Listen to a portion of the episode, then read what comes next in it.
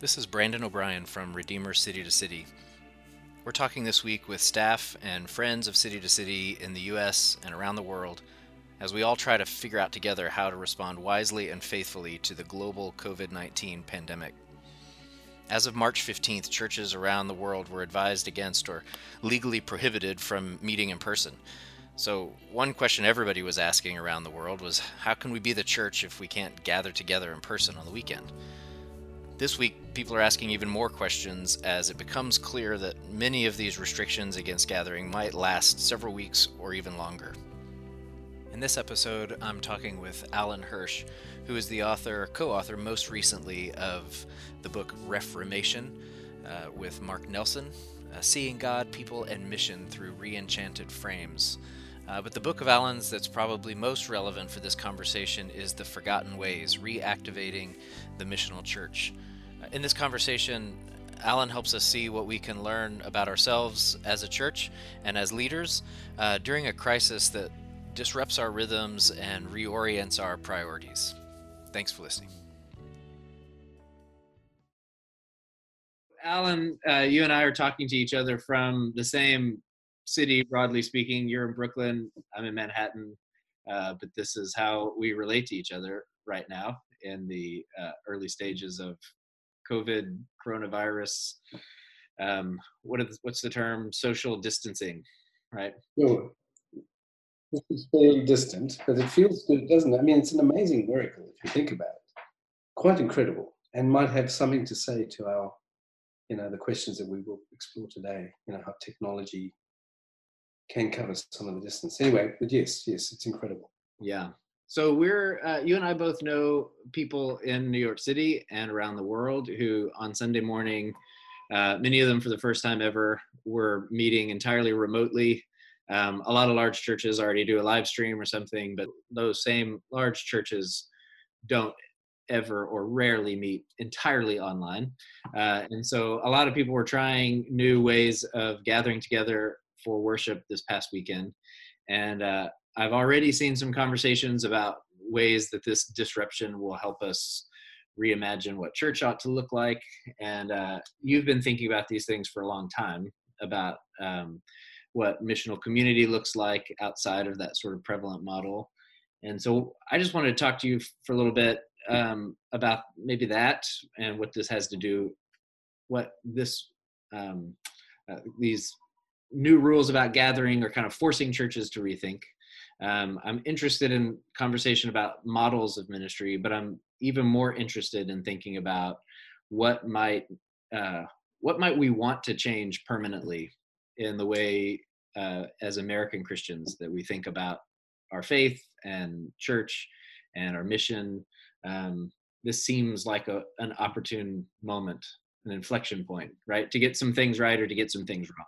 So yeah, I do think it's an inflection point. Um, and particularly one of which uh, you know most people have not uh, expected um, and are probably pretty ill prepared to face. Um, you know, if uh, if the only tool that you got is a hammer, then everything looks like a nail. You know that thing about you know being captive by one approach to things, or um, and there's no question that most churches are, that you know when we refer to church in North America, most churches here would have very very sorely overly relied on the singular tool of the Sunday expression, or let's say the weekend expression if you push it.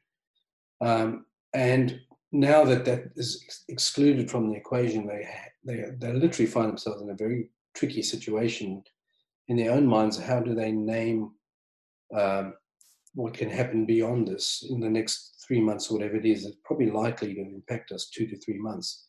You know, will the church be the church? Is there still a church after Sunday worship? And you know, so that's I think the big question.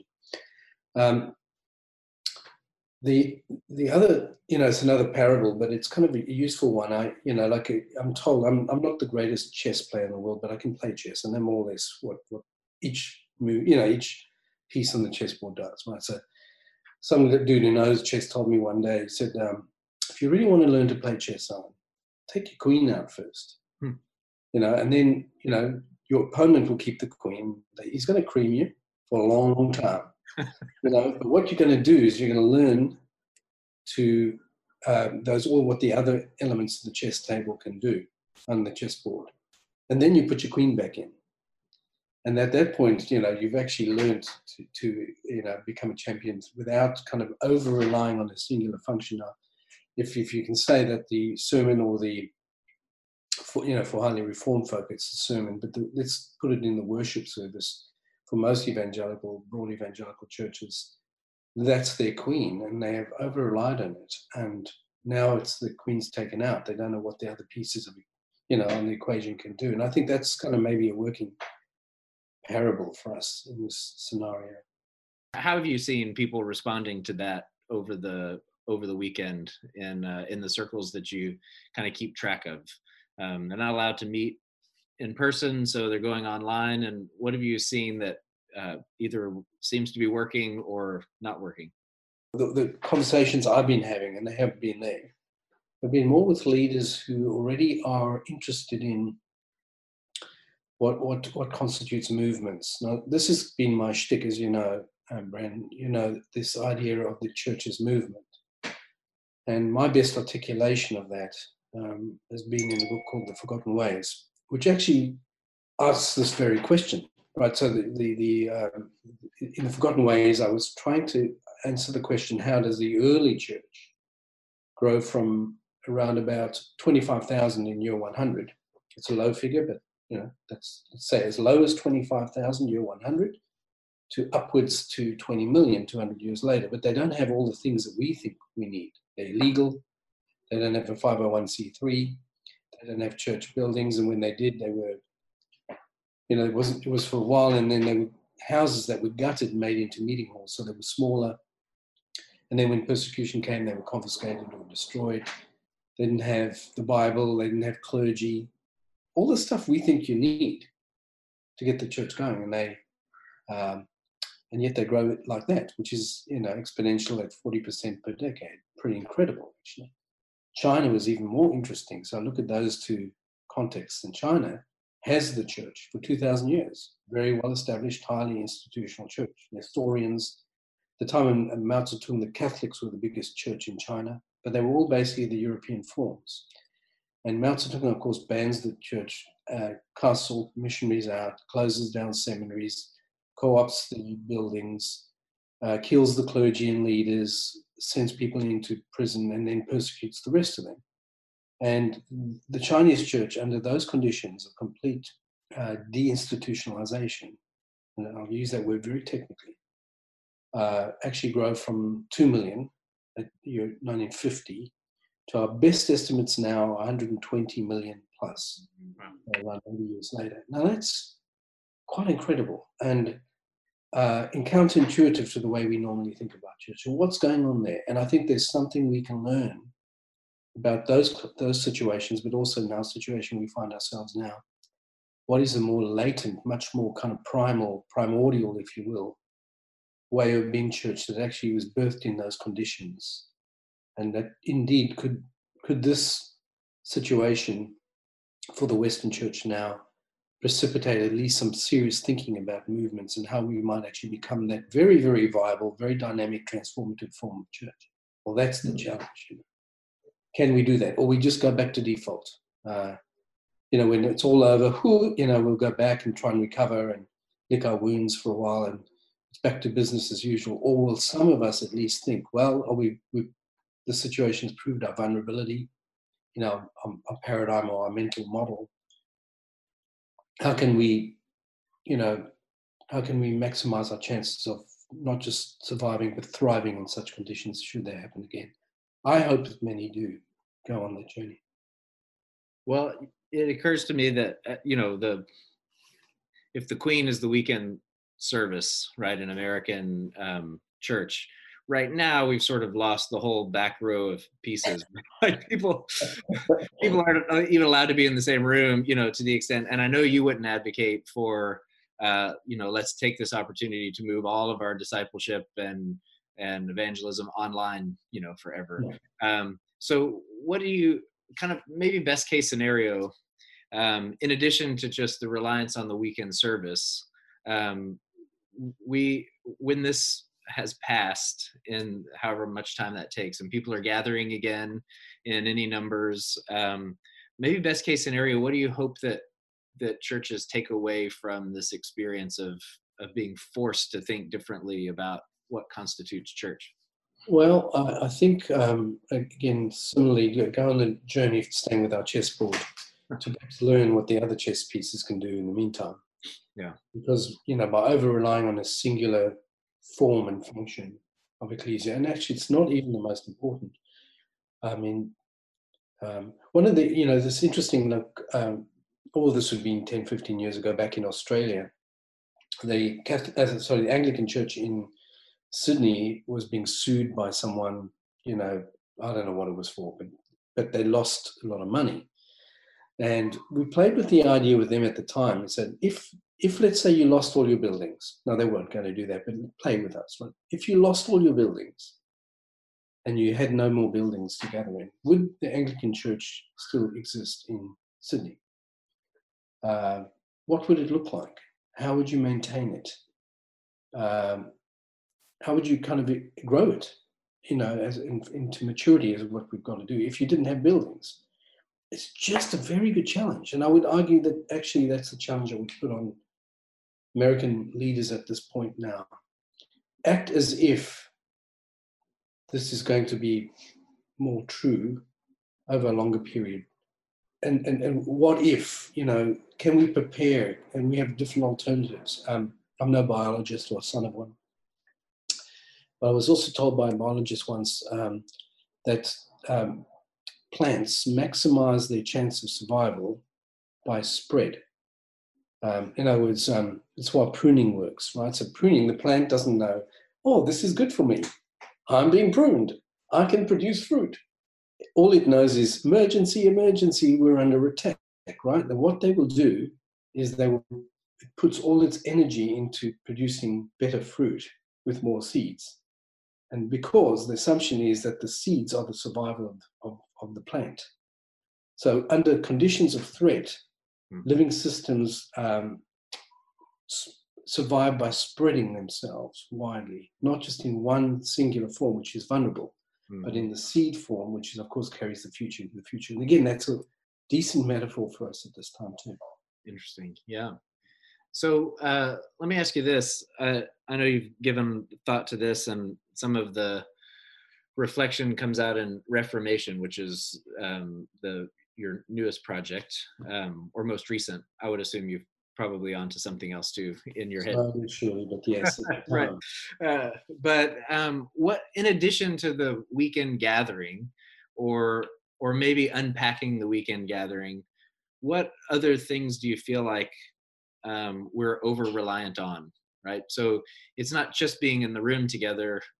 The the fact that we need to be in the room together. You know, what else does that tell us about kind of how we're um, overemphasizing or over relying on a small number of, of assets?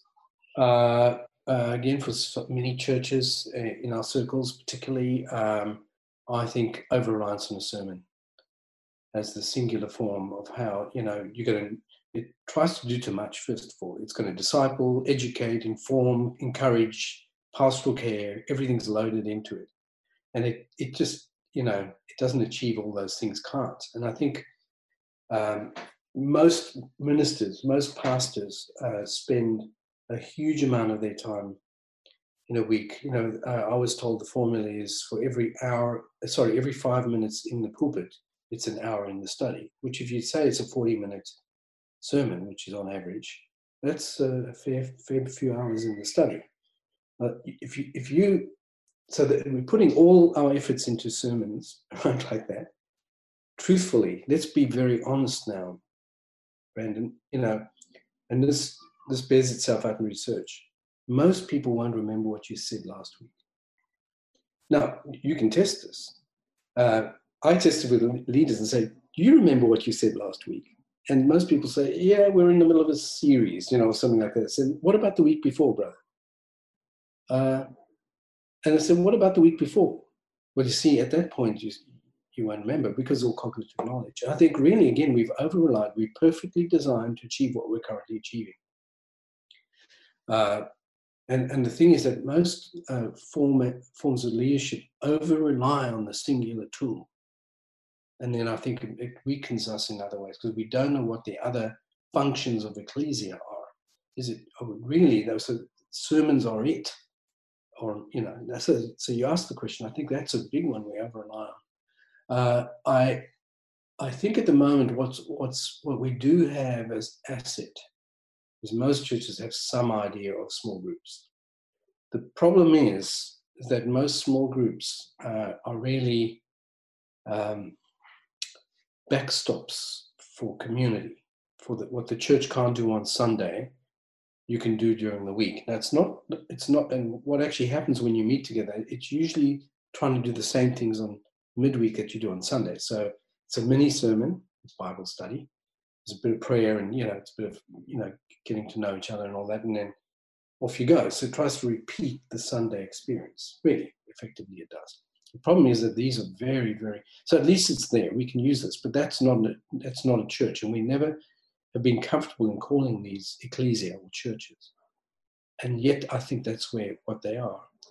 Uh, they, if not fully churches, they are good, but they got the potential to be that. And there's the there's our there's the asset that we have. What would it mean to actually um, uh, transform um, under leadership some of those groups to becoming ecclesia, or little expressions of church. You can call them micro churches, if you will. Um, well, that that you know, in other words, and led by people who you know currently lead them. Can they grow to around forty and before they multiply? You know, yes. There's there's lots that we're learning about. That it's like the twenty to forty, small enough to care, big enough to dare, kind of groups, but but led by people being willing to call these ecclesia. The question is why I say that is mostly we don't want to call them ecclesia or expressions of church or you know because well you know um, we're worried about that right? But how do then do we understand the new testament? When you look at what's going on in the riverbank or in houses that's where the primary thing is going on. The new testament calls them ecclesia. So how come we can't use the word for a small group of people simply because they don't have the sacraments or some someone to actually administer sacraments. And I think this is where our understanding of the church and its scalability and its genius of, you know, giving agency to all of God's people and using the things in common life, which is our homes, uh, our pubs, our common spaces, as the natural place for church to take place. Man, if we could find our way to that, everything changes. Because then the church gets out the building and it's you know it's unstoppable at that point. So can we do that? Can can some of us at least invest in ways forward? Not everyone wants to go there but there are 10% of your community right now that are willing to experiment with you what this looks like. What would this be to take this community this little cell group and, and morph it into being a little mini church that then the mother church organizes and nurtures just like a parent would without controlling, but grows it up to maturity. Now that's that's the challenge, bro. Hmm. I think. Yeah. Well, and I, I I was thinking as you were describing that a couple of things, and one is that I, I've seen a couple of people on social media, other places saying like this is a really great opportunity for the church to be the church, right? Which is a great thing to say, but depending on what you mean by church in that sentence, it is more or less clear you know what's being asked of somebody right? So if what they mean is this is a great time for us to gather together and hear a word and sing a song and you know and uh, etc it's not a great time for that because people are you know not gathering in large groups etc um, but if it's something different to be uh, very kind of radically local and small and on mission where you are wherever that is um, right now our movement is not limited you know we're allowed to go outside there's no curfew or there's nothing like that but our kids can't go to school and i'm not going to the office and our church isn't holding services and so our community is suddenly kind of radically um, restricted to the to the floor of our apartment building where we know all of our neighbors across the street and down the down the hall or across the hall down the hall. Um, i'm wondering what you might advise us uh, what would it mean for us to be the church? If this is a great time for the church to be the church right? What would that mean for my family uh, that's cooped up in our apartment um, and the way we engage our neighbors or the way we think about our community that's now been really massively disrupted by cancellations and and other things? What would you what would you say now before we can learn the lessons after this is all over? Right. kind of right now what it, what might it look like for us? Right actually no so like i'm a newbie as you know to new york city probably now a little over a year and whatever. So um, and i always loved the city of course as many people do. Um, and i do know cities. I mean i've always lived in, urban highly urbanized areas. Came from you know downtown la before so um, um, but here's the thing is, you know, coming as a missionary, you know, coming with someone of, I think, fresh eyes, but I'm used to now, I think like a missionary, right? That's how I, I see things. I've trained myself to do this over time. God has trained me, hopefully. Um, when I look at, say, Manhattan, right? It's, it's true of the rest of the other boroughs, but maybe less so because Manhattan is just so high scale, you know, it's just up uh, high rise. Um, if I look at it and I think, uh, if I look as a missionary and say, each of those little towers is a village. And like, what would it, and they're filled with lonely people. Oh my goodness, this city is lonely, man. Mm-hmm. Uh, I feel it, you know, at a very kind of instinctive level. There's a lot of single people, a lot of older folk who kind of seem to be widowed. You know, I think there's a lot of that very highly divorced, very professional. Everyone's working too hard. But there's a lot of really lonely people in the city. And I just think, I think if we can begin to look at our apartments is really our village that we're called to, to whom have I been sent? Well, I think you start with where God has sent you. If you're living in a certain place, then you have to express that sentness, that missionary identity, as much as you can, and using home. Uh, I've seen this, you know, where people have opened their home and very short, very, very in the city. Our friends uh, um, Ryan and Laura Hairston, who head up Forge, which is all about incarnational presence. Um, I mean, you've met them too. I mean, they're so hospitable. And what they did, and he's a Texan, you know. So you got these two Texans coming in, and he, so he smokes meat. Uh, and I tell you what, all the guys, particularly in his entire apartment, he's got to know them through smoked meat. They all come down in droves and bring beer and they sit around. And he's opened, uh, no kidding, in one year, he's literally opened up a, a, you know whole community that people didn't know each other. They all meet at Ryan Laura's place. You know? Remarkable by using very basic things, you know, and safely. You can do that safely. You know, when people learn how you know wash your hands and you know, you know all that stuff that can be done. But I think there's the metaphor, at least one of them, uh, Brendan. I think it's this notion that, you know, you probably, if you just looked around you, you could probably find that you really are in a mission field already. And, you know, using whatever's in your hand, you know, you can begin to kind of be faithful in that. Another way, actually, just to thinking about mission, uh, find out what sucks in your neighborhood find out who agrees with you that it sucks and do something about it. that's, a, that's a reasonable it's a reasonable way of going about it. So ask people what they think sucks.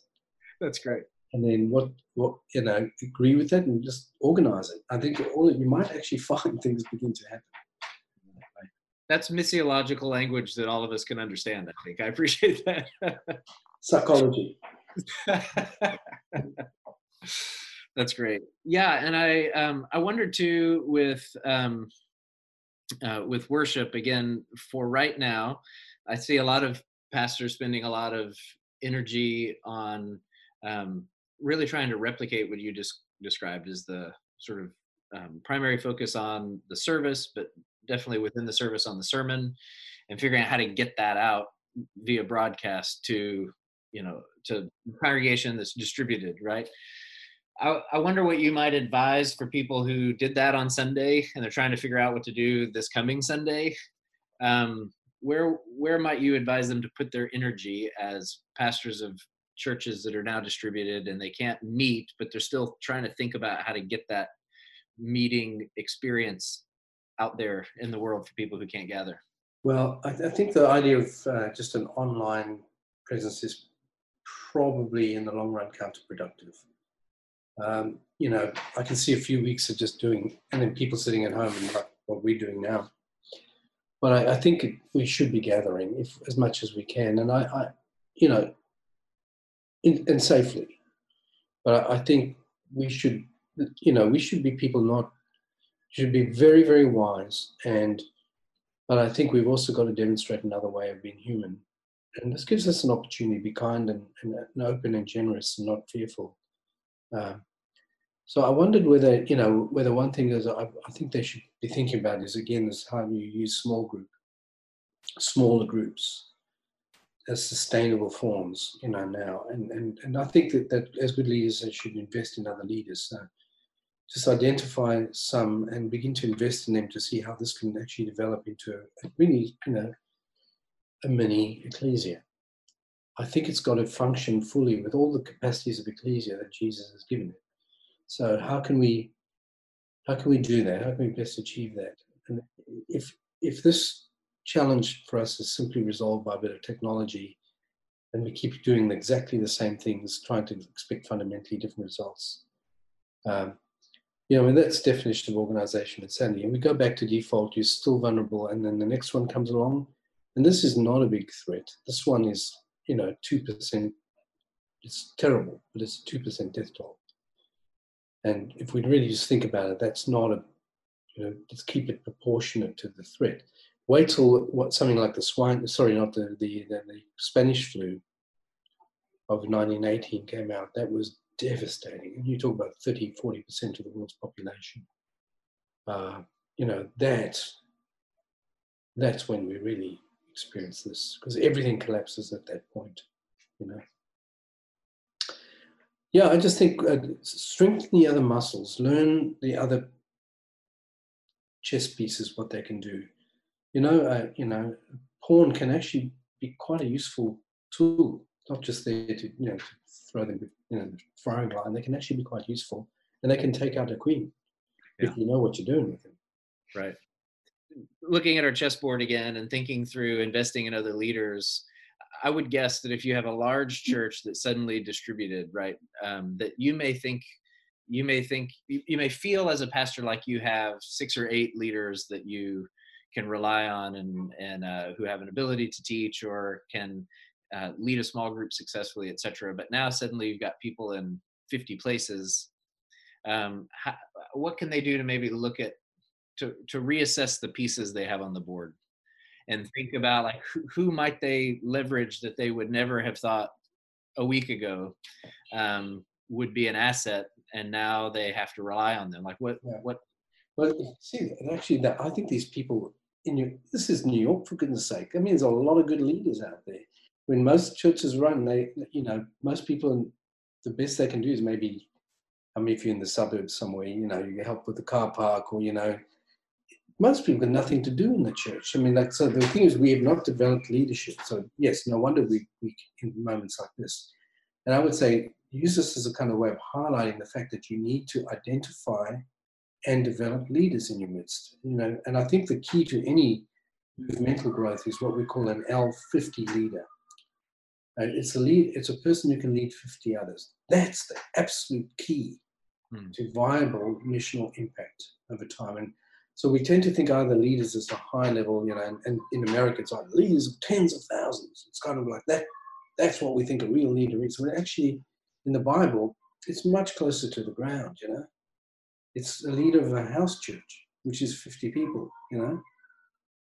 I think we need to train more at that level. And that's boot camp training, on the job, coaching. It's not sending to seminary for three years to learn about the eschatological prognostications of the Hittite people and who the hell cares, right? uh, I think it's just, you know, it's discipleship based learning and teaching people the basic skills of what it means to be a church. I think develop your strengths there, begin to identify and, you know, both create disciples, and out of disciples, you create leaders. I think that you've got to bolster that, and then you can go places with that. You know, should another thing like this take place, or if you use the energy of this uh, to fundamentally reframe how you go forward, and I think that's what we've got to do. I hope that many of us do. To say, okay, this was a learning for us. Let's not just go back to default mode uh, as if this didn't happen. Let's learn and let's begin to kind of develop dimensions of us of what we do now. You know, that kind of means that we won't be caught uh, off guard should something like this happen again. And the fact is that you can then see beginning beginnings of the movement through what we're doing. That's great. And it does strike me that what you're describing, investing in people who can lead small groups, not small groups as a as a uh, program, but smaller groups of people, offer pastoral care to smaller groups of people, etc. Um, that's the kind of thing that with the energy and time you might have been spending running other programs right now, um, that feels like something you could start doing even before we've learned all the lessons we might learn Absolutely. through this process. Yeah. Um, you can begin that the way we're having this conversation, um, and uh, yeah, it may may find more possibilities during this this uh, uncertain season. I think as leaders, if we, you know, we're speaking to leaders now, and we say like it's your responsibility, our responsibility as leaders, to define what is real. Now, Max DePree said that's brilliant. I think define what is real, and so I think the the the, the, the battle is one at the level first and foremost imagination. I think if you can't think it, you can't do it. That's Einstein. Right? Can't think it, you can't do it.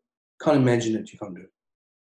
So I think battle is first and foremost in reimagining who we are, what our functions are, and there's tons of good literature now on this. In the last 20 years or so, the whole missional church movement has raised this awareness at a very deep level of, not all of it, but much of it is very deep and very thoughtful, missiological, you know, learning what we learned in the two-thirds world and applying it in, you know, in the Western context and missions to the Western world, which is Newbigin's strength. So I think it, you know, I think I would use this as an opportunity to reconfigure the paradigm and to reset the template uh, and not simply go on, you know, just go back to what you did before and expect fundamentally different results. Mm-hmm. Um, so yeah, never waste a good crisis. You know, you know Winston Churchill said that. Uh, so this is a good one. For sure. And it's not going to kill us, but it's, it should make us, you know, smarter. Uh, if it doesn't kill you, it makes you stronger, right? Right. well, you are um, you're across town now, but you're heading out of town soon. Um, sad to see you go uh, because we just got you back. Yes, I, I, did. Two, two weeks, and I've got to go back. it's really mainly for family reasons and uh, back to Australia. But I'll be back maybe in May, hopefully. Good. Good. Well, I look forward to more of this, and hopefully in person the next time right. uh, in town. Uh, is there anything you want to leave people with? Anything we didn't say that you want to say before um, before we go off? Yeah, no, don't waste it, man. Don't waste the crisis. Uh, and be brave and be strong. You're already dead. You died in Christ. You're, you're a dead man walking. Uh, you know, nothing can kill you. You know, off you go. Let's be that kind of people. I, I think you know. Don't be cowering in the corner. Yeah. Be wise you know, be innocent as doves. No, innocent as doves. Wise as, wise as serpents. Yeah. guys among the wolves. Yeah, that's interesting little bit. That's quite interesting yeah. image there, isn't it? Yeah. Yeah. Great. Well, thank you for the time. I appreciate it. Pleasure, brother. Yeah. Thanks. Good stuff.